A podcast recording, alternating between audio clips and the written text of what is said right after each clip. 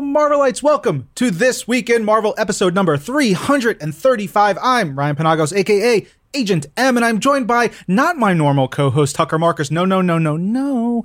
I've got two very special guests I am joined by. CB Cebulski, editor in chief. Yeah. And we are joined by Dan Slott, luckiest man alive. Dan. Wait, why are you here? What's going on? I, obviously, all my plots and scripts are into Marvel. You're not behind at all, I'm no, sure. no. Actually, I just got in uh, my latest revision just this morning Nice. of an all new book. Ooh, what's that all new book, Dan? Please Can we, can we say it? say it. Can we say it? Say it. Fantastic Four. The first family. the fr- back after Back. all this time. Yes. Oh my god. It's I had to club so many Marvel writers out of the way to no, get you this mean like book. go clubbing with them and like Absolutely, that is exactly what I meant. right, one hundred percent. Um, this is exciting. We The blood on my hands. we announced this. Uh, CB, you were able to announce this on on Marvel.com and our video. Uh, the creative team, you, Dan, writing. We've got Sara Pichelli. Sarah, How great is that? so good. Unbelievable. Ah. Yeah. Mhm. How exciting is it for you to be writing, as CB said, Marvel's first family? Th- this is the dream. You know, like uh, when I left Spidey, I told Marvel when I was leaving, and I I left without looking. I didn't have like the next assignment up, and every time I'd come into the office, people go, "What do you want to do after Spidey?" And I'd go, "Fantastic Four. We're not we're not doing Fantastic Four now. We're we have big plans where we want it to sit. We're not doing. There's no Fantastic Four book. Okay. And they're like, "What do you want to do?" And I'd be like, "Fantastic Four. it was it was just like that was all I kept asking about, and uh, and th- that shows you how to work at Marvel. Just be uh, annoying. being persistent and excited because I think one of the things I, you know, as I, we talked about before we started recording, is that I was persistent to Mr. Tom Brevoort, who is the wonderful editor, and I said, Tom, would you please share with me some materials on Fantastic Four? Do we have stuff to show people? We're we have one piece of art that people can see. Uh, it is a beautiful piece by Sarah. Uh, It's just gorgeous. gorgeous. Uh, but Tom shared me some of her designs and things, and I so seeing the way the characters are going to look and the way she does body language, and even in the character designs, the way she has them stand, just the presence that thing has. Oh, this is going to be great. This is going to be the best book ever.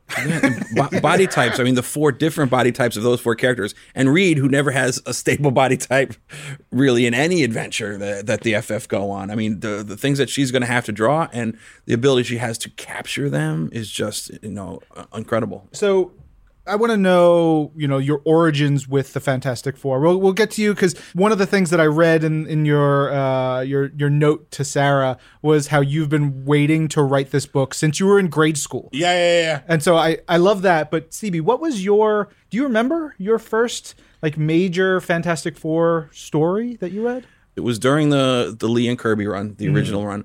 I want to say it was sometime in, in the issues like the mid '60s somewhere. Sure. number wise, not that That I was been close around the mid '60s as well.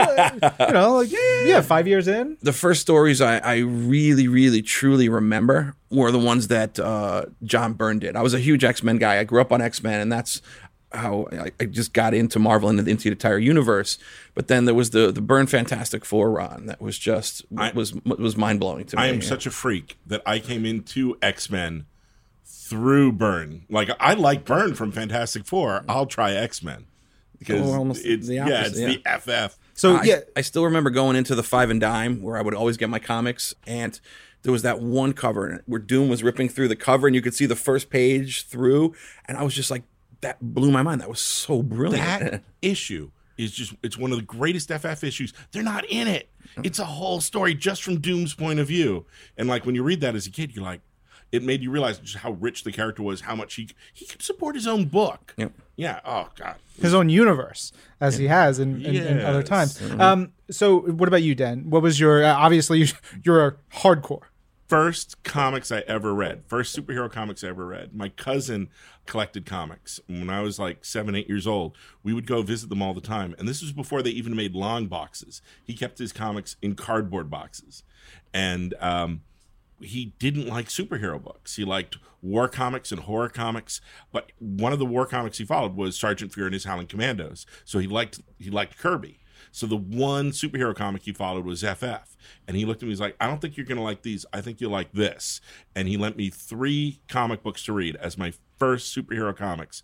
And it was FF 48, 49, and 50. He started me on the Galactus trilogy. Jesus. I know. Nice. It's like, boom. You couldn't go more hardcore into the FF. And you couldn't have a greater introduction to the potential of comic books. it was the way I met Reed and Sue and everybody. My Reed, because you always remember your first one, is unshaven crazy Reed. Like, oh my God, we're all gonna die. That was like the way I met Reed Richards, and that introduced you to Galactus and Silver Surfer, and that's how he met the Watcher. You know, oh my God, Ultimate Nullifier. Every it's all in All there. there, yeah. Alicia. It's just oh, it was the best. The issues right before that too, and then right after that, like I, it this, was this man, this monster. It's Is- like is the next it's issue. very next issue. Yeah. One of the greatest single issue comic books of all, All time. time. and, and uh-huh. then and then what we get Black Panther right after that. Right Yeah. before that is the Inhumans. Inhumans. Yep. It It's- every every issue of Lee and Kirby. You're meeting something new. You're going somewhere new. You're seeing something you've never seen before. This comic is the beginning of the Marvel age of comics. It is the first family of the Marvel universe, and it kicks off. And right from there, the rest of the Marvel universe follows. This is the foundation of everything you love about comics. Is in these characters in this corner of this part of the Marvel universe. You know, by you saying that, you said, you know, there was something new every issue. It was action packed every issue. It was mind blowing, you know, new stuff. That's the feeling I got when I read your plans. Well, first you pitched it to us verbally, but then when you got you finally got the written document, that's exactly how I felt. You have such respect for all that stuff, and you took such inspiration from there and made it your own for this modern era with those same tenets and those same philosophies in mind. But at the same time, the beauty of it is you're going to the most cosmic places. You're doing the biggest things. You're seeing things that no one's ever seen before in a comic. And you're doing it with these characters that you know and you love. And they're not just the people you know, it's family. That's the heart of it. Lee and Kirby go to family. So it's like you get the most fantastic adventures, but the most fantastic adventure is being part of the family. Boom. That's all the FF in a nut right there. I do want to talk more, obviously, about Fantastic Four, but you guys are joining us. Oh, wait, before I do that, I do want to say my early mm, Fantastic Four mo- memories are completely different from you guys. I actually, I can't remember which came first for me. There's an issue, a Christmas issue of Fantastic Four, which I think Tom DeFalco wrote and um, Paul Ryan? Paul Ryan drew, yeah, and it had on the cover is Doctor Doom, and it's New York City and Christmas, and that was the only Fantastic Four issue I remember having, aside from Walt Simonson and Art Adams doing the new Fantastic Four. You know who this guy is? Dan Slott. The assistant editor of those issues. Well, I want to thank you because that blew my mind. Um, all right. We will get back to Fantastic Four, but as this is This Week in Marvel, we have a whole bunch of things, and I'm delighted that you guys could take the time. I know you guys are incredibly busy. Tom did give me a mouthful uh, when I said, I would like to have Dan for about an hour or so, please, sir. And he was like, Yes, it's fine.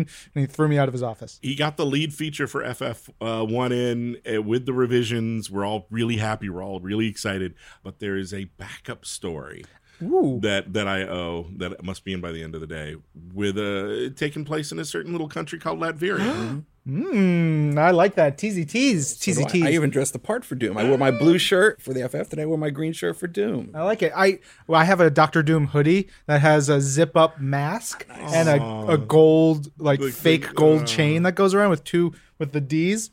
It's primo. It's so good. Uh, but for this week in Marvel, we're going to talk about you know just a bunch of other stuff. We have our picks of the week. Uh, so as has been requested on the show, up front. Our picks of the week uh, coming from Marvel's The Pull List are Champions number one, Peter Parker, the Spectacular Spider Man, and CB's pick, Daredevil 600. yeah. So we're going to talk about those a little bit more in depth. If you have not read them yet, pause, go buy your books, go read your books, dig in because we don't want anything spoiled for you. We have some news, we have uh, questions and comments, some fun stuff. Uh, just a big old episode. Couple other things off the top. Marvel Strike Force is out now. You guys can check out that game. You can play it. It's a lot of fun. So many things happening. This week is is kind of bonkers. Crazy week. It's a really, really good week. But you know what? Let's dive right into the comics of the week. First book of the week is Champions number 18. It is written by Mr. Mark Waid, art by Humberto Ramos, inks by Victor Olazaba, colors by Edgar Delgado, and VC's Clayton Cowles on the lettering. Uh, one of the things that Tucker brought up in Marvel's The Pull List is how Mark and Humberto have been doing this first page impact full page splash image. Uh, in the previous issue, I think it was the lamp, and it was just this static image of the lamp, and you were like, what, "What's this lamp all about?" But it had a very affecting feel to it, where as you go into the issue, you figure out, oh, that's what the lamp is. The lamp is used as this weapon against between the Vivs, and so then you get this first page, which is Vivian Human Viv. She is covered in android blood you know android yeah exactly she's covered in android blood and she's reeling from what's going on to me i, I think about this as you look at a comic by a couple of masters and a couple of masters who have been a team for a long time. Ever. forever. I remember getting into mark and Humberto's work in impulse. Impulse. and that was now and I, I was thinking about it was like 96 maybe? 97 Humberto was 12 at the time. he's ageless. Let's let's be honest. Mark was 50. uh, and- and- but every once in a while you, you get these books by these teams and just reminded how well they gel and how good they are together uh, and you have a lot of experience working with Humberto and uh, it's come back full circle because we have Humberto uh, drawing around 20 pages of Amazing 800. And he just turned in a new page today, and it's awesome. A lot of punching and hitting, and certain redheaded character in the mix. Ooh. And yeah, You know, there have been a certain number of artists who have really defined the look of Spider-Man over the the, the years and the decades, and Humberto's his of version most- is one of the most iconic. yeah. you know? Mm-hmm. But There's just like a life to it and an energy. All of Humberto's work, even if someone is standing still, they are bursting with energy, ready to go into the next panel. Yeah, and that's a good point you bring up because there are two panels near the beginning of the book that really stick out for me. Um, one of them is this one showing you guys, uh, and it's down here. It's Viv. She's cowering in the sewer. She's scared. She's alone. It's a quiet panel, but the way he draws her face, her eyes, and it's very, you know, it's it's a wide shot, but you get completely that sense of terror and regret and it's it's so good. Two pages later, we get another great shot that is completely different, and it's you know you've got uh, Cyclops, Kid Cyclops, riding on Ms. Marvel. You know, and and one of those things that I love is you know you could do that panel in so many different ways, but he does it in a way where he actually has Kamala holding on to Scott's legs to keep him balanced. It's it's one of those things it's like it's so simple and you might pass it by but a, a smart artist thinks about every which way that the characters are standing the way they're they're acting all those things. The way they're interacting, the way they, yeah, oh, he's the best. yeah.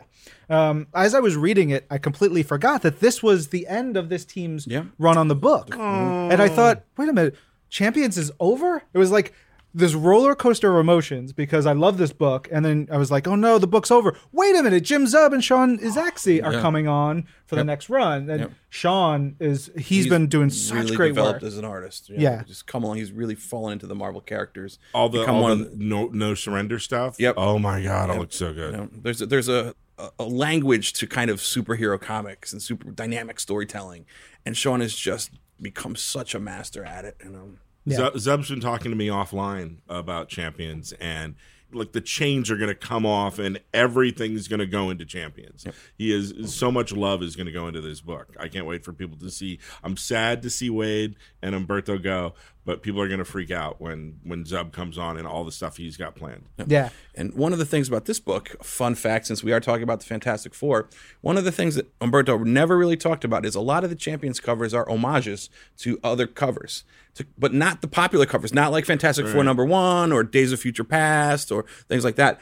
That is actually an homage to an old Fantastic Four cover from the, uh, the original Oh, the run. bankrupt, you know, the newspaper newspaper on the thing. Yeah. So he's taken a lot of the covers and not done homages, but use them as inspiration and change them a little. So if you go back on the run and you can try to like match which covers Humberto actually used for inspiration. That is awesome. It's like when I was in your office the last week, and you showed me the the uh, Young Guns variants, Yep. and there was a there's a secret to them that No one has found yet. Yeah. And I was, and you showed it to me. You were like, "Can you figure it out?" And I didn't figure it out at first. And you were like, I was like, oh, it's right there. Uh, nice little secrets. Yes. I don't know how you guys, when you read your comics, if it's, do you have TV on, a movie on, music on? For me, it's, you know, I, I read a lot when I'm in the office or I read a lot when I'm home and I put on, I usually put on music. And I was, reading this issue when I was listening to the soundtrack for the musical Natasha Pierre and the Great Comet of 1812, which is a tremendous show. I am so sad it's gone. And there's this really sad number called Sonia Alone that will just destroy you. And so I was reading this as like you have a lot of sad moments in this and it was all coming together. It was just such a heartbreaker. And I love how the emotions that we get from reading comics or making comics can sort of flow into the ways where you know whatever situation we're in. I am in a bubble. I'm completely into the comic, and if things get too tense, I put it down. you know, like I that's to me the hard part. It's like if you're really putting the screws to a character, I'm like, oh, um, I'll come back to this. That that hurt.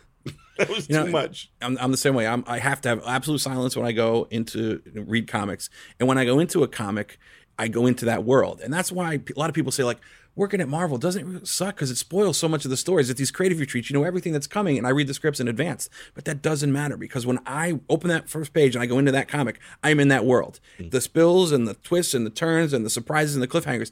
I'm like it's like I'm reading them for the first time, and I put the comic down, and then it, I come back into the real world. And I go wow, I actually knew all that, but they nailed it because it's, it's just you just how the it all comes together in the comic is just original for the first time. It, it becomes spoiler free. Yeah. I, I can't. I remember like uh, my first retreat, and it was the first time I got to be there as people were going around the table and walking through a year of their stories.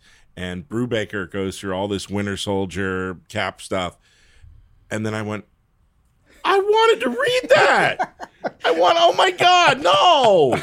You were an editor though. You had worked. You've been an intern, an editor. You've had so many stories spoiled for you at that point. Yeah, but it's like, come on, man.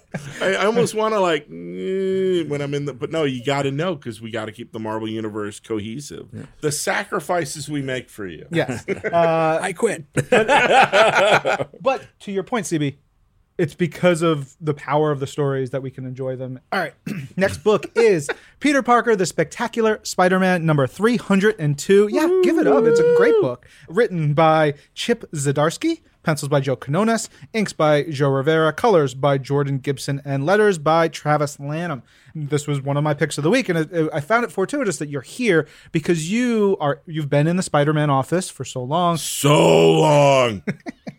And what I found cool was that in was it Amazing 797, there's a big moment. Uh, won't spoil too much of it, but there's a moment that Chip put in a character rev- understands something about Spider-Man. He, he knows Spider-Man's identity, and, And that we- plays a huge part in your book. we played off of a big chip beat from uh, Spectacular because we're reading all the stuff, we're working all together, and the Marvel universe makes sense. The Marvel universe ties together, and I love everything Chip's doing in Spec, and I wanted to reflect that in Amazing. Yeah. This book also told me, as a reminder, never mess around with time, travel. Time travel. travel, time travel. No, don't. Mm. If if you had the chance though, if you were like, "Hey, I've got Doctor Doom's time platform," where do you go? When do you go? 1961. I buy a Fantastic Four number one off the rack. off the rack, man. Pristine. Smell that ink. Mm. Ooh.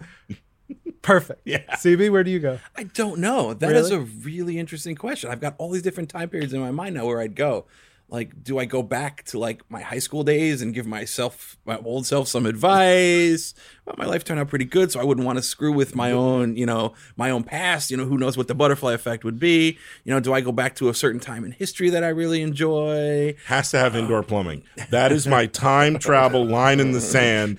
I will not go back before indoor plumbing. It's Or would I want to go back? I don't know. That's fair. Yeah. Yeah.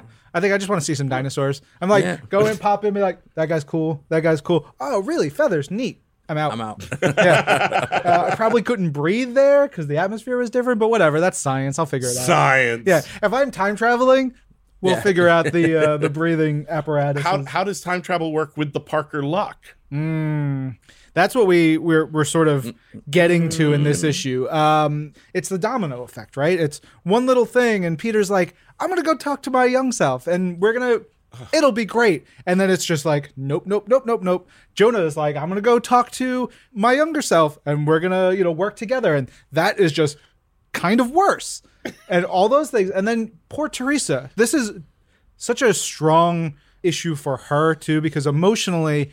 We, we've been on this roller coaster with her. How is she connected to Spider-Man truly? Is she Peter's sister? Is she not? And we find out uh, some things in this issue, and you get this great moment with you know young, very handsome Nick Fury.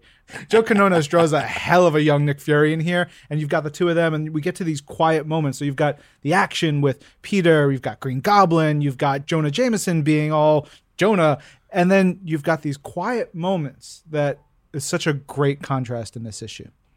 One of the things I definitely love about this is how Joe draws the young Spider-Man, the Steve Ditko Spider-Man. Just the poses, the way he moves, the way he swings, the way he looks. It feels It's so perfect. Right. I, love the way it does the Goblin. Oh, it's just classic. Yeah. Yeah. Oh, it's beautiful. All of it is is gorgeous. It's beautiful. Um, yeah, we've got scary Norman. It's like horror movie type of menace and just brutality. But it all feels wonderfully retro and cool. Everything about like going, you get to go back in time, and it is, you feel the waves of nostalgia when you read this. But it's a great issue. Yeah, and I love the the little cameo from a young uh, Jessica Jones in here, which I you know at first I was like, who's? Oh, they they uh, make it and they connect it, and I was like, that's so good because that's what we got in Alias, right? We, Yep. So Alias way back when thread that you know her history into Peter's history into the Marvel Universe history in such a perfect way, and this brought that back around. It's just so good. It's one of the Who's- beauties of the universe and those those creative retreats and what the collaboration that the talent has between each other. You know, the respect for each other's books. That you know, Jessica Jones is a newer character. We were able to weave her into history so well in her own book and in other places. And here, you know, Chip again with the tip of the hat to Jessica and her past, just adding to the Marvel mythos. Yeah, it's something to be said about creative teams again. You know, we talked about it with Mark and Humberto, but I think Chip and Joe and, and the rest of the team, it's more powerful when they're together. They did a great run on Howard. Now that we've got these issues here, it's so important and so so special. You start becoming like a couple, and how you interact and how you kind of not finish each other's sentences, but the way you all like mesh. Working with Humberto again on 800 is like, oh my god, it was like a, it was going but in a time machine. Or, or like working with Mike Allred on Surfer, we got to do the whole run just together. And the way Stuart brings your scripts to life, my God! I mean, Stuart- it's just Stuart it's, it's just- like Did did you Stuart did you, Immonen, just to be clear, we're talking about Stuart Immonen. Stuart Immonen. Stuart Mhm. Did you see the Jonah page thing in 800? I did not. I have not seen it yet. Oh my god, he nailed it! Oh, it's so ah, it, it's you're gonna. It's one of those like I will forever remember this page of Spider-Man. Uh, all right. That's it for the, my two books, but uh, CB, you chose Daredevil number six. Daredevil 600, an anniversary issue. Yeah. Uh, I mean, it's looking at that number, it makes me feel old because I can't believe it. I remember really some of the earlier issues of Daredevil that I read when I was young. But um, a character I've always loved that's really come into prominence. Two stories in this one. It's Charles Soule with Ron Garney and Matt Milla. And then it's also a backup by Chris Gage with uh, Mike Perkins and Andy Troy. Oh, and I, I don't know who the letterer was. I'm sorry. Oh, it's Clayton Gage, Cowles. one of the writers on Daredevil season one. Yes, exactly. So it, it all came full circle. I love this issue uh, because an anniversary issue that you expect a lot of different things out of it. And the first story in this is kind of the, the wrap up of, of the Mayor Fisk run. And I love it because it brings Daredevil into the Marvel universe. So you see him interact with Spidey and with Moon Knight and with Jessica Jones, and they have this big adventure. But then it really pulls back to a nice, quiet story between Daredevil and Mayor Fisk, Wilson Fisk. And there is a brutal, brutal fight in this between Daredevil and Fisk that Ron Garney, again, one of the best artists working, longtime Marvel guy, does things and knows how to move characters just better than almost anybody. And the way he choreographed the fight scene was absolutely incredible. And it's just this brutal moment, but there's a poetry to it, and there's it's a quiet moment between these two guys who've been mortal enemies, and the outcome is really, really surprising, you know. Yeah. And then this issue has that story has not one but two cliffhangers. and I'm just like, no, why does this have to end? It's an anniversary issue. It should all wrap up here, but it just leads into something that the next arc that Charles sets up is just. so. I know, I know. Uh, that relationship between Wilson Fisk and Matt Murdock is so important. And even in this situation, Wilson doesn't know Daredevil's identity. The two sort of reminded me of each other in the way that Wilson and Matt have their ideologies about New York City, about the way they they see the city that they both genuinely love, Love, yep. but it's very different ways of approaching uh, the city and, and uh, the ways they want to see the world. Yep. It's, it's fantastic. And that backup story, Oh yeah, and it's just it's just you know a trip down memory lane for Daredevil fans like myself, kind of a refresher for people who have not been around to hit some of the big beats in the not just Daredevil's life, but the relationship that Foggy Nelson and Matt Murdock have. It starts in their college days, and it's it's a quick story. It's amazing what they were able to capture in eight pages. How Chris wrote it, it really really compressed, and how Mike was able to pull these big beats out visually and just illustrate them to, to for maximum impact about the different quiet moments in their lives and the different adventures that they've had uh, as a team with Matt in costume and with Matt out of costume through their history. Yeah. So that wraps up our picks of the week. For if you want to hear more about all the comics that came out this week, you can check out Marvel's The Pull List. That is our, our dive into all the issues, single issues, collections, digital, print. We run the gamut, Dan, all of it. Boom. Yes. But now I, I do want to say uh, we wanted to have Sara Pichelli here, but she's working hard. Also, she's in Italy. Yes. I, I tried really hard to get the three of us to fly over there to record with her in person. It just didn't work out. Damn it. I'm sorry. I'm sure Brevoort would have loved that. yeah, he would have been like, "Oh yeah, great, yours should be Go, out of pocket for yeah. a couple days." Uh, so I did get to speak to Sarah. So let's check out my chat with her right now. Sarah, how excited are you that the Fantastic Four is returning to Marvel Comics and that you help bring them to life? Wow, I'm pretty excited, of course. Uh, uh, when Marvel offered me to work on Fantastic Four, I was freaking excited. First, because the Fantastic Four are finally coming back, and it was about time, wasn't it? Yeah. And yeah, and second, because I was taking care of the relaunch, and you know, like it happened with Miles Morales. I think it will be a good chance to express my artistic take on another icon of comics. And right now is the first family of the Marvel Universe. So keep your fingers crossed for me. you know, uh, I've seen your designs, I've seen your work. I my fingers are crossed, of course, but you need no luck from from me. You are crushing it. Uh, nice. Thank you. You're welcome. Uh, so you've drawn like talking trees and Spider-Man and mutants with pixie wings, so much more. But as you, you said, the Fantastic Four is will and truly they're a family. Do you approach their design, the body language, or, or anything differently than you would say a solo series or a different kind of team book? As you may know, I come from the animation industry, and there I worked as character designer or and animator for a while, and that is uh, what I still am in my mind when it comes to approach a character uh, about costumes or expression. So I, I try to imagine the character's personality and how it best delivers his attitude through his clothes, body language, and and so. And that is the same process for any kind of book I I work on. I worked in this way on Miles' book. Uh, so this time is gonna be a family in, in different universes. So we'll see. I think it's gonna be mm, so much fun, but at the same time a big challenge, uh, especially because team books like Guardians of the Galaxy and now Fantastic Four require a different approach than a solo book. They are more complex because there are ma- many elements you have to pay attention to, especially to keep the book consistent when you draw the characters interacting. You know, so it's it's a challenge. It's a good challenge, and I think one you're Yeah. you're certainly up for. And, you know, of course, you're working on this title with Dan Slott, who he writes Marvel style, and it's a good challenge. But uh, how are you feeling about starting this partnership with Dan? You know, I, think you know I worked so long with Brian Bendis that the idea of working with a new writer, especially with Dan, excites and scares me at the same time. But I actually cannot wait to work on his Marvel style scripts because I love the idea that I could explore the storytelling and play with the panels even more. So we'll see. uh, I'm very excited. I can't wait to see uh, what you bring to the page. Your designs look lovely and striking and so cool. So thank you, Sara, for taking the time to chat with us. Thank you.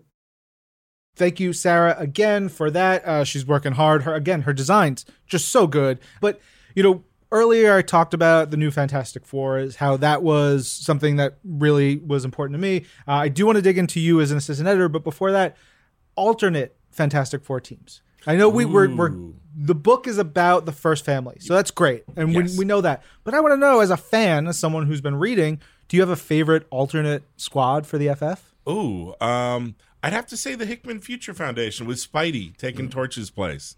He did so much fun with that. Uh, there's a lot of cool stuff in there. Nice. I well, it's the Hickman run. It's legendary. It, it's it's tremendous run. Yeah.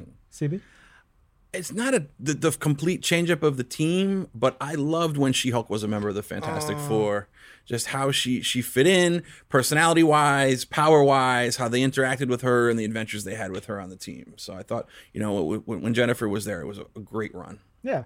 I was going to ask for you to tell us something about your run, but I'm not going to do it because you can't tell us. You're going to. I can tell you nothing. Yeah. yeah. Uh, but when when were you exactly? When were you an assistant editor on Fantastic Four? In in the 90s, like 92, 93.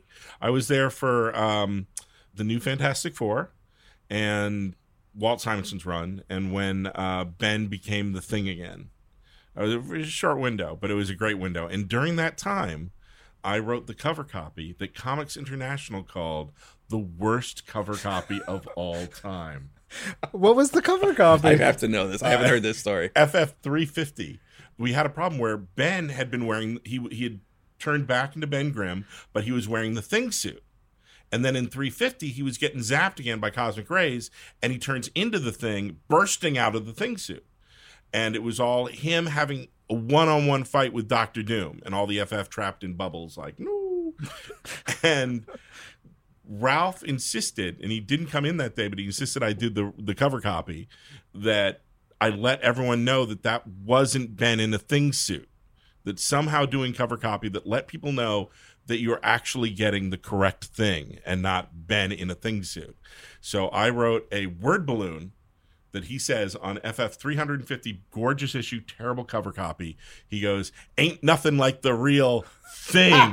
yeah, oh, terrible. Oh, Dan. It was awful. I did that. I ruined your comic. So, is that your first Fantastic Four dialogue? No, no, because uh, and this is kind of the ethos of like the first, you know, 12 issues of my FF run. Any writer, when you get to work for Marvel, there's that fear like this might be my only story. This might be my only chance to get my grubby mitts onto the Marvel universe and and every childhood dream and ah and I got to do my first superhero story was a New Warriors uh, annual backup with Speedball, mm. and even though it's an eight page story, I had Speedball run through the entire Marvel universe and meet everyone just so I could like dialogue everyone like one line. So Sue Sue Storm shows up in there and makes a force field to stop Robbie Baldwin from falling down a manhole. Oh. And she says something nice. And, and I'm just like, Okay. Okay, that's good. I can get hit by a bus now. Please don't get hit by a bus then or now. oh, thank you. Yeah, I would I would not like that for that to happen. So, were you you were only on FF for a short period of time as as assistant editor? Yeah. How long was your assistant run? It was uh, for as long as uh, then assistant editor Mike Heisler's sabbatical. So it was like a 3 or 4 month run where I got to be on Captain America, uh, Fantastic Four, Thor, uh, Daredevil, and, and during some really cool parts. Like I got to assistant edit Captain America's 50th anniversary, I got to, you know, be there for the new Fantastic Four. I got to write terrible cover copy on some Daredevil comics, and it, it was a lot of fun. So you've both been in the editor side of the actual editing the books. You've Ralph also Macchio was my first boss too. Well, Oh my I'm God, I am so sorry. we're not one for those of you who are listening don't realize that we're not talking about Ralph Macchio the, The actor. We're talking Kid, about no. Ralph Macchio, the longtime Marvel the myth, Comics the legend. writer and editor. Uh, but we're not throwing him under the bus. He's beloved. No, no, no. I would not. I would not be in the position that I am today if not for Ralph. I learned more about how to deal with talent, about art direction, about how to just deal with people in general, and the the the, the power that comics have uh, from Ralph. That you know, it gives me nothing but mo- appreciation for him now, and I, I owe a lot of that to Ralph. just thinking about how you know being an assistant editor how that informs you know the way you approach writing a comic you both have done that because i would imagine you get a ton of appreciation for all the other parts of of the machine Oh God, seeing like every single step, it, it's completely different than being on the creative side. When you're an editor, deadlines mean something. Yeah. They mean something completely. I should not be laughing at that joke. but they mean something completely different than when you're on the writing art side. sure You know, sometimes in certain industries, you know, you get a peek behind the industry and they say, oh, once you see how the sausage is made, you're not as appreciative of the final product, you know? But I think comics is the exact opposite. I have a greater under- appreciation of every issue that comes out, knowing the processes that not just the talent, but that the editorial team and the production team and the lettering team and the printing team went through to put out this product. It's we take for granted that these are on the shelf every week on Wednesday but the amount of man hours that go into this is just astounding. You know? Uh, When when you have someone like uh, Giuseppe Camuncoli who hits a deadline, hits a deadline, hits a deadline, and then you see a thing of him where his back is completely shot, his wrist is in pain, but he hit that deadline. Or you see a thing where Steve Wacker or Nick Lowe or somebody is in the office on a Friday at eight at night you know, and the next day they're a zombie. You you see like uh, Justin doing coloring, all these different people. Like the amount of hours and time and passion in every single step. Uh, It's, it's hard sometimes to look at a book you work on and not go, "This is how many man hours went into this book. This is how much love went into this book." Uh, no one does comics. No one fell into it there's not a single person who just magically went, "Oh, what do you know? I'm in comics." Everyone had this passion and drive to get through that door, to get that spot, to get that position, to work on these characters they dearly love about in this universe that they they care more about almost than the world outside the window. And this is their chance to do that. Ah, it's the best job in the world. yeah i'm curious though how you as a writer go from writing you know a book like iron man and i'm thinking about from the retreat and the way you, you broke down where your story is and so the interesting stuff that's going on there and how you go back and forth between fantastic four and iron man Well, the difference now is when I was working on Spidey for a long time, it was just Spidey, and I was in a, a spider bubble. And I'd be thinking about the Spider-Man universe and the, all the different characters and how they could possibly spin out into books for other creators, and looking at this giant literal web. And on some level, we were because of how fast we got the book out and how often we got the book out and how far ahead we had to plan. A lot of times we were off in a bubble and Marvel events would be shooshing forward, and we'd be in our little spider event off to the side. We'd have a Spider Island or a Spider Verse, while Marvel was Fear Itselfing, or you know, it was off the we because we just had to because of the way the schedule works. Um, so in a weird way, I was kind of aside from the Marvel universe. And with Silver Surfer, me and Mike went off into our own corner and did our own thing and created our own characters, and we were off. And now I've got the characters that are the cornerstone of the Marvel universe, and this is my chance to mess up the Marvel universe, to go in and break all the toys, destroy everything. Just like, oh my God, uh, the the cosmos is mine. It's great. It's going to be fun. Cb i think we've made a, i think we've made a big mistake I know, I know. I, I'm, I'm, I'm, I'm going to go talk to Brevoort.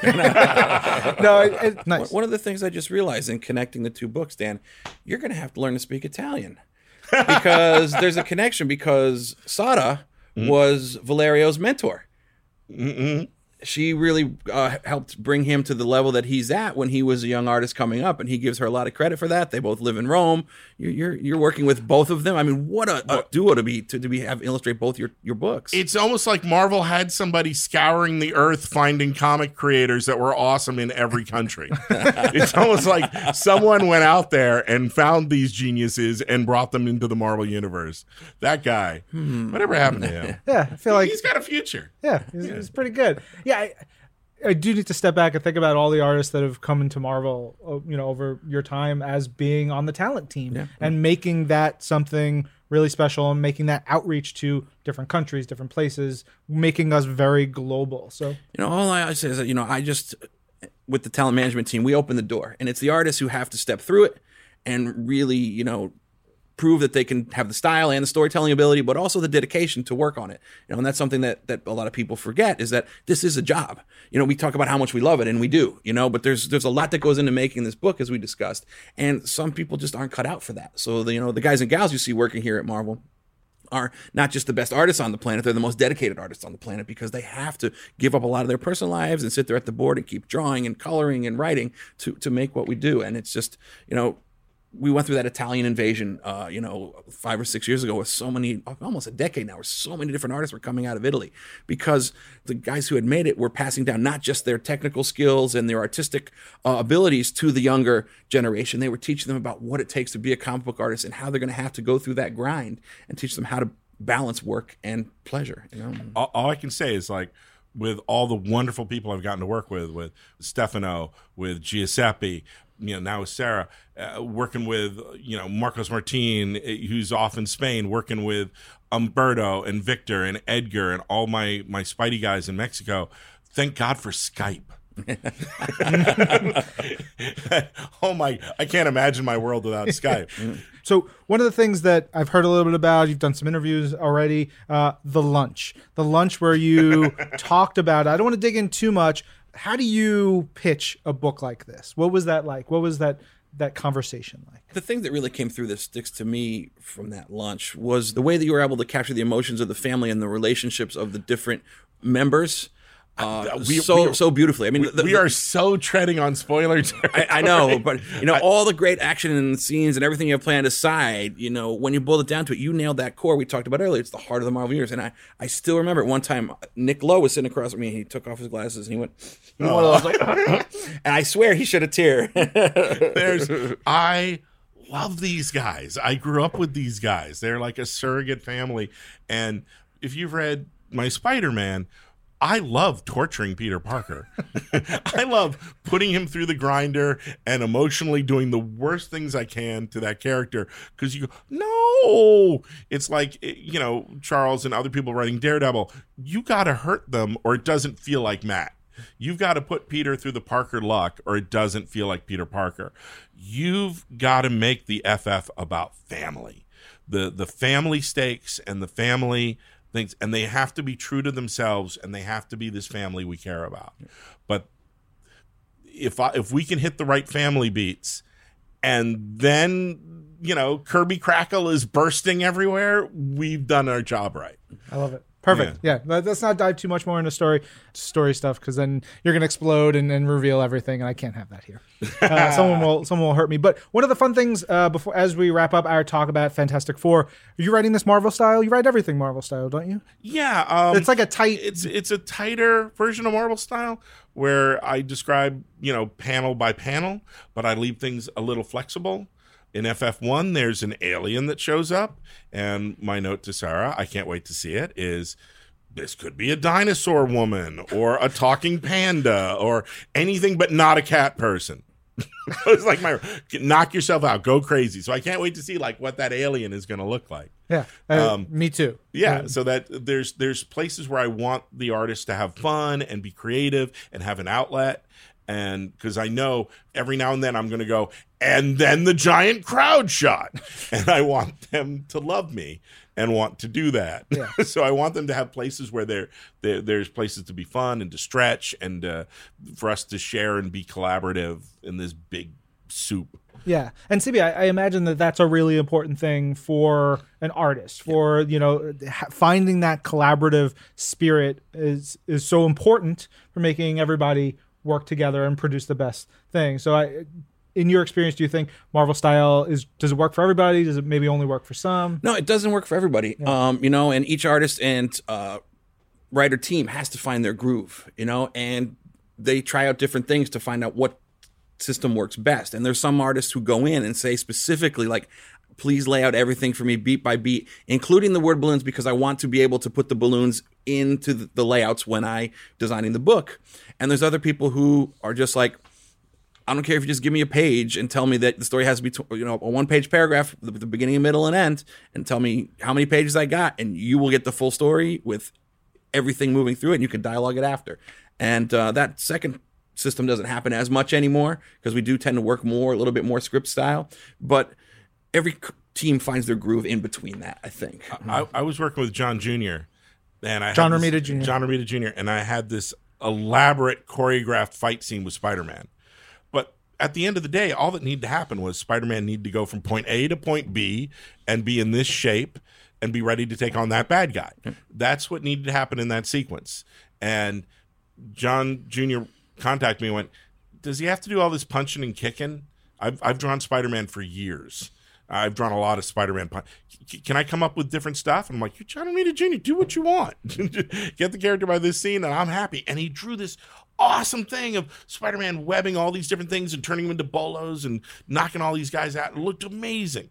And I started like being more looser on my fights, going, "Well, this is what artists like." And when I got to Stuart, I, I'm like, "And there's some punching and kicking, but Spider-Man ends up over here, but he's hurt in this way." And yeah, and Stuart's like, "You need to map this out for me. I want to know what's going." on. I'm like, "Okay," because everyone's got a different vibe. I remember I was reading a script one time, and I get to page 16, and it says like page 16 to 19. Wolverine goes nuts. And page page 20, splash page ending. And I was just like, okay, you know, and, and part of me, you know, says, wow, the the writer's just being lazy. And sometimes writers think they're going to be lazy if they don't write a lot. But the artist said, no, no, I specifically asked for that because I have these ideas about, we're building up to this arc. I have these ideas about how Wolverine should act and what this battle was going to play out. So I literally asked him just to leave those four pages for me to, to have fun with. So. you you never know what what the thing's going to be. Um, the thing that you're going to throw someone, they go, "Oh, I, I really don't want to draw that," and you go, "Well, that that's not important to me. We can take that out of the story." Mm-hmm. And the thing that's really important, I had a, a scene in a, a comic where two characters are having a debate, and in my mind, it was this very dry one-upmanship, right? But what about that? Oh, what about that? And it went to an artist and from another country, and they had a translator walk them through it. And when the art came back, it was like WWF, what about that? And with veins popping off necks. And I was like, I wrote this like Noel Coward kind of thing, and now it's like, and you, but that's the fun of Marvel style is you see it. I'm changing all my dialogue. I'm rolling with it. This is it's very much like being in an improv group. Now we're on a plane. Okay, we're on a plane. you know, Right you don't be the guy who goes, "No, we're in a boat." No, you don't be that guy. Yeah, and that's the fun. It's a collaborative medium. You, Mm. you, if you want it to be exactly the way you want, well, then be Alan Davis and write and draw it. you know, be your own artist, and that's very rare. You know, Right on. Very rare, such as a book like this. Big time, very exciting. Stay tuned. There's going to be tons more information on Marvel.com, Marvel social pages, hopefully more on This Week in Marvel about Fantastic Four. Dan Slott, Sara Pichelli, August 2018. It's coming. It's very, very exciting. it's gonna, it's huge. Yes. it's the first issue. How many pages is the first issue? 900. Yes, forty. All right, 40 done. pages. I did that. That's my contribution. Uh, all right, from from talking about Fantastic Four, you guys stick around. Uh, we're gonna go through some news and some questions and comments. Uh, news beats on the comics front. We've got Infinity Wars coming this July. You we said Infinity Countdown. Well, what the heck is it counting down to? This is it. Infinity Wars Prime number one comes out in July, written by Gerry Duggan, art by Mike Deodato Jr., who I think at this point, uh, Gerry has said this to me. Whenever I've talked to Gerry, he's like Deodato, and it, like Dio has gotten sort of like you can remove the Mike and the Junior. He is just Dio. Dio. Uh, and, and colorist Frank Martin. We're going to have more information about the book at C2E2, but this week we released a page of art, which looks cool. Got that new design for Adam Warlock up at the top. It looks so good. So we also announced uh, this week the Death of Inhumans series coming. Yep. CB, what's that creative team? Uh, couldn't be more excited to announce this one too. Uh, on the Death of Inhumans, we're going to have writer Donny Cates, joined by artist Ariel Olivetti, and Kaare Andrews will be providing the covers. Yeah. Ariel, just incredible artist. I remember there's some er, like early 90s books that just twisted my brain. It was the last Avengers story. Peter David wrote it and uh, Ariel drew it. And it was just like the death of all the Avengers. It's a horrifying story and I yeah. love it. I I remember Donny walking people through this at the retreat, and I can't think of a single thing at the retreat that got more people angry and yelling. So, yeah, and this like it turned us into fans. Everyone in the room, yeah, What? You're gonna, yeah, you get, you're gonna want to read this. Yeah.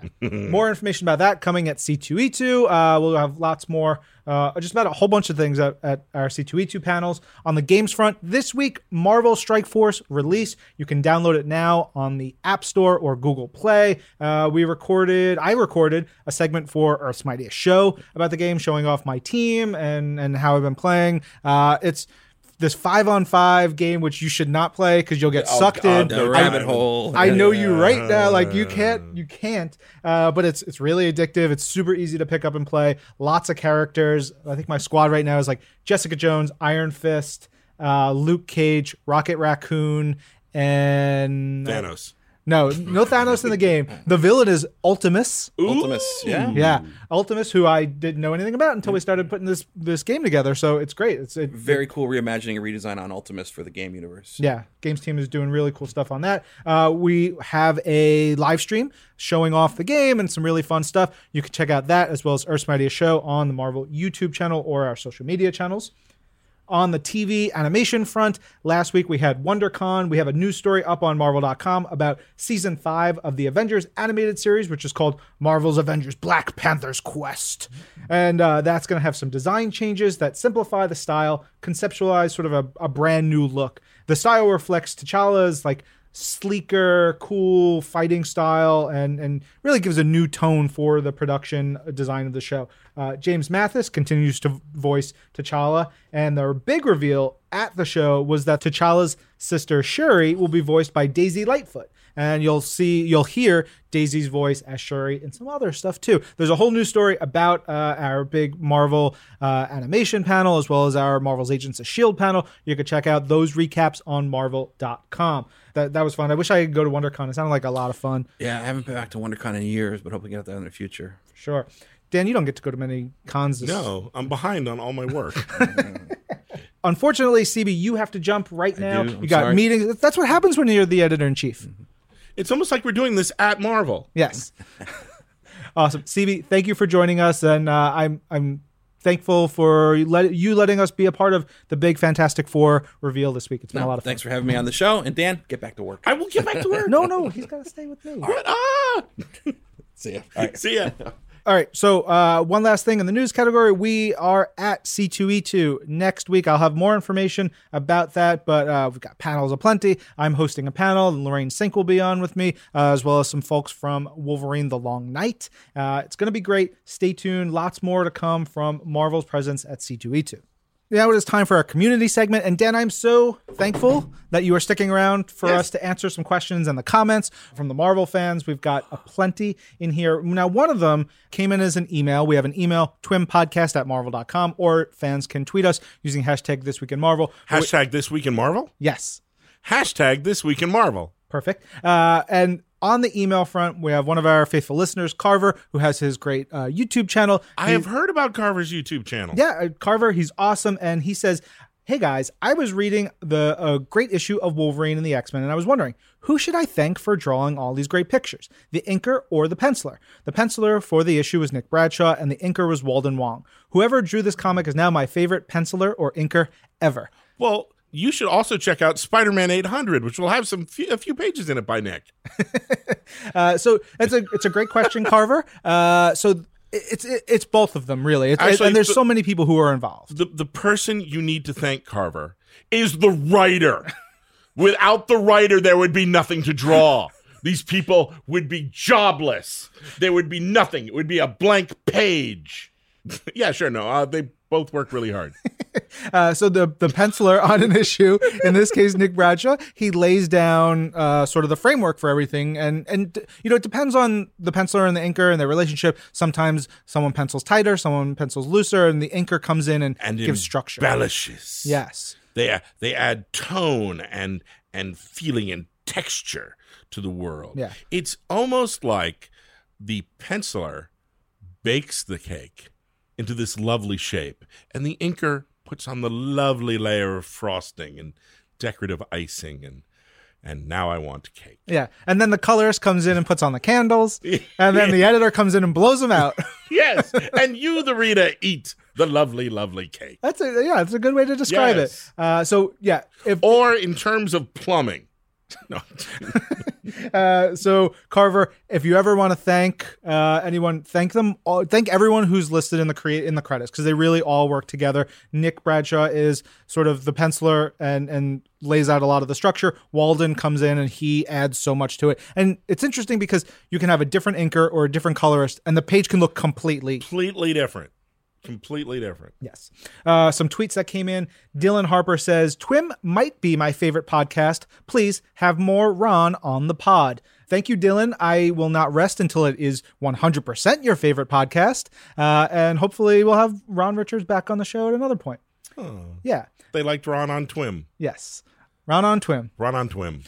Uh, Lindsay Root, who's been awesome. She's been we've been tweeting together. She tweeted me a picture from Renew Your Vows number 17. She has found the butt of the week. Oh, uh, oh, which was a very good spider butt. Uh, you look, spider butt. Peter Parker, spider butt. he's got a great butt. He he works hard for it. He's swinging around. It's great. She Spider post- spider butt is hyphenated. yeah. spider butt. Uh, she posted the picture and she says, "After Fanny Rand, I thought butt of the week. I thought butt of the week was a new weekly topic, and it should be. Uh, and I looped in Nathan Stockman, who drew the issue, uh, and he was he's like, yeah, Spider Man. I draw a good Spider Man butt. It's true. Spectacular spider butt. That should be a new comic." Yes. Dan, one of the things that I do on the on the podcast is every other week I come up with an odd food phrase Okay. and have the the fans tweet it at me and maybe I give them something. It could be digital comics codes that I have in my collection and, share something with them. An them. odd food phrase. Yes. So An odd food phrase. Yes. On Twim. So- the, the food f- the food phrase from last week. phrase. Food phrase from last week was plump sardines. Plump sardines. And I will tell you something, and Brandon, I'm looking at you too. If you look at Twitter search for plump sardines, far more things show up than you ever expected. There's so many people use the phrase, the words plump and sardines in the same tweet. Uh, and I was not anticipating that whatsoever. what? Is This is my brain, Dan. That's what the happens. Marvel universe. Yep. Okay. Um, Brian Stranko says uh, he's been chipping away at the backlog of this week in Marvel, and he's in September 2014. Uh, so he's he's working hard to catch up, which I think is cool. You Wait, know, I'm like- waiting for the new food phrase. uh, w- no, that's next week. Uh, you'll have to listen. Oh. You'll have to listen. Oh, I wanted to hear what was going to top plump sardines. It's a challenge. If you have a suggestion, let me know. I will use it, and I will credit you as our food phraseologist. Crinkly quackenbush. Ooh, Quackenbush. ooh. Have you ever eaten quackenbush? No, I just know a wrestler who's named Mike Quackenbush. It's these pastries that are all like lined up together and held by sticky stuff in a kind of pyramid of dough. Well then. Quack, quackenbush. Now we got that one for next week. We'll use that one. Uh, last week, our question of the week was which of the Disney theme parks are you most excited to go to that now will have superhero themed lands in them? You have Disneyland, Disneyland Paris, uh, you know, all these things that we were talking about. Uh, but Joshua Cooper jumped in. He says, as a proud resident of Fort Collins, Colorado, inspiration for Main Street USA, it would feel treasonous not to pick the Disneyland Avengers attraction as my most anticipated. Hmm. I mean, it's cool. There's Spider-Man stuff. There's uh, you know Avengers, I, I, Iron Man. I can't I can't talk about stuff because I have talked to people. Ooh, Secret people. teasing, teasing. Yeah. So I cannot. I cannot. I have to take the fifth. It's gonna be really good. yeah. It's gonna be awesome. At I'm Amanda Julia says thanks Agent M for having Ron XO on this week of Marvel. Loved hearing about the expansions coming to the Disney parks. Also plump sardines. Simon Williams says his twin of the week for March 21st, Mighty Thor 705. I don't want to see Jane's time as Thor end, but she went out the most heroic way. Also, panel of the week, finally getting to see Thor without her helmet. Kudos to Russell Dauterman and team. That was that was every box of Kleenex in the nine realms. That was oh, that was a hard one. Agreed. Stephanie Montoya says, New listener here, new to the comic book world. Can't wait to get into everything. Also, plump sardines.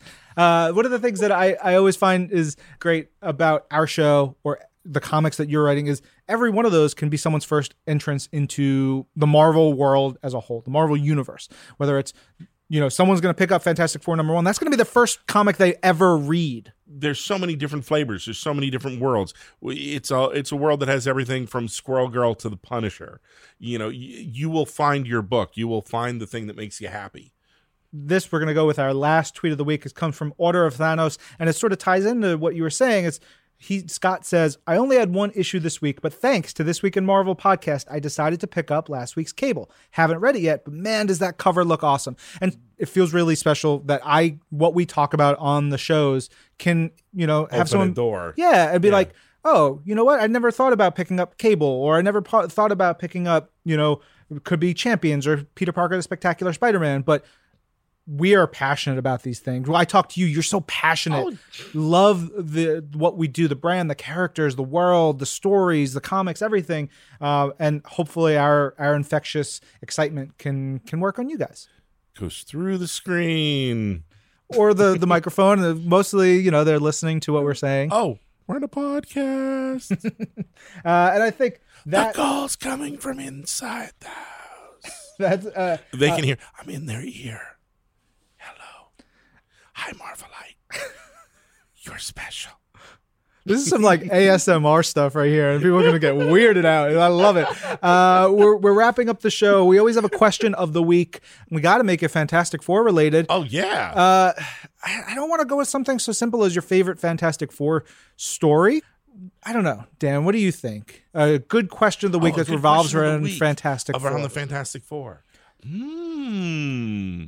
If you got to join the FF, if you got bombarded by cosmic rays, what would you like your power to be, and how would it work well with your four teammates? What if you were the fantastic fifth member? Ooh. Yeah. All right, so I'm going to throw that right back at you. What would be your power? What what would it be? Ooh, well, the FF, when you think about it, are based on elements earth, wind, fire, water. They all kind of go that way. So I would have to be, I'm thinking something either with plasma or the void, Ooh. something that like a basic elemental force would somehow like link in. Like the, the fifth element is cheese. I like that. Cheese powers. Yeah, I I would love to have sort of uh, almost like Forge's power to the the ability to build anything and to use that power to help the FF because Reed's con- like his brain is moving so fast he can only do so much. But what if he gave me the ability? You know, like he, he said, "Here's the designs for this thing," and I could put it together. it would almost be like if there was a member of the family who is really, really smart. Hmm. Yeah. Really, really smart, Really, really smart. Possibly wonder. even smarter than Reed. huh? If only one if of those only one of those characters existed. Yeah. I guess we'll have to leave that at that. Uh, but reminder you guys can use the hashtag this week in Marvel. Tweet them to us uh, what your power would be if you were the fifth member of the Fantastic Five. Tweet to Twim. Tweet to Twim. Perfect. Uh, Dan, thank you so much for spending so much time with us on this day. And uh, Oh, right, right. Thank you for having me. And thank you, my special twin friend. Thank you for being you. I'm, I'm in your ear. I'm in your ear. this is Marvel. This is Marvel, your universe. This week in Marvel.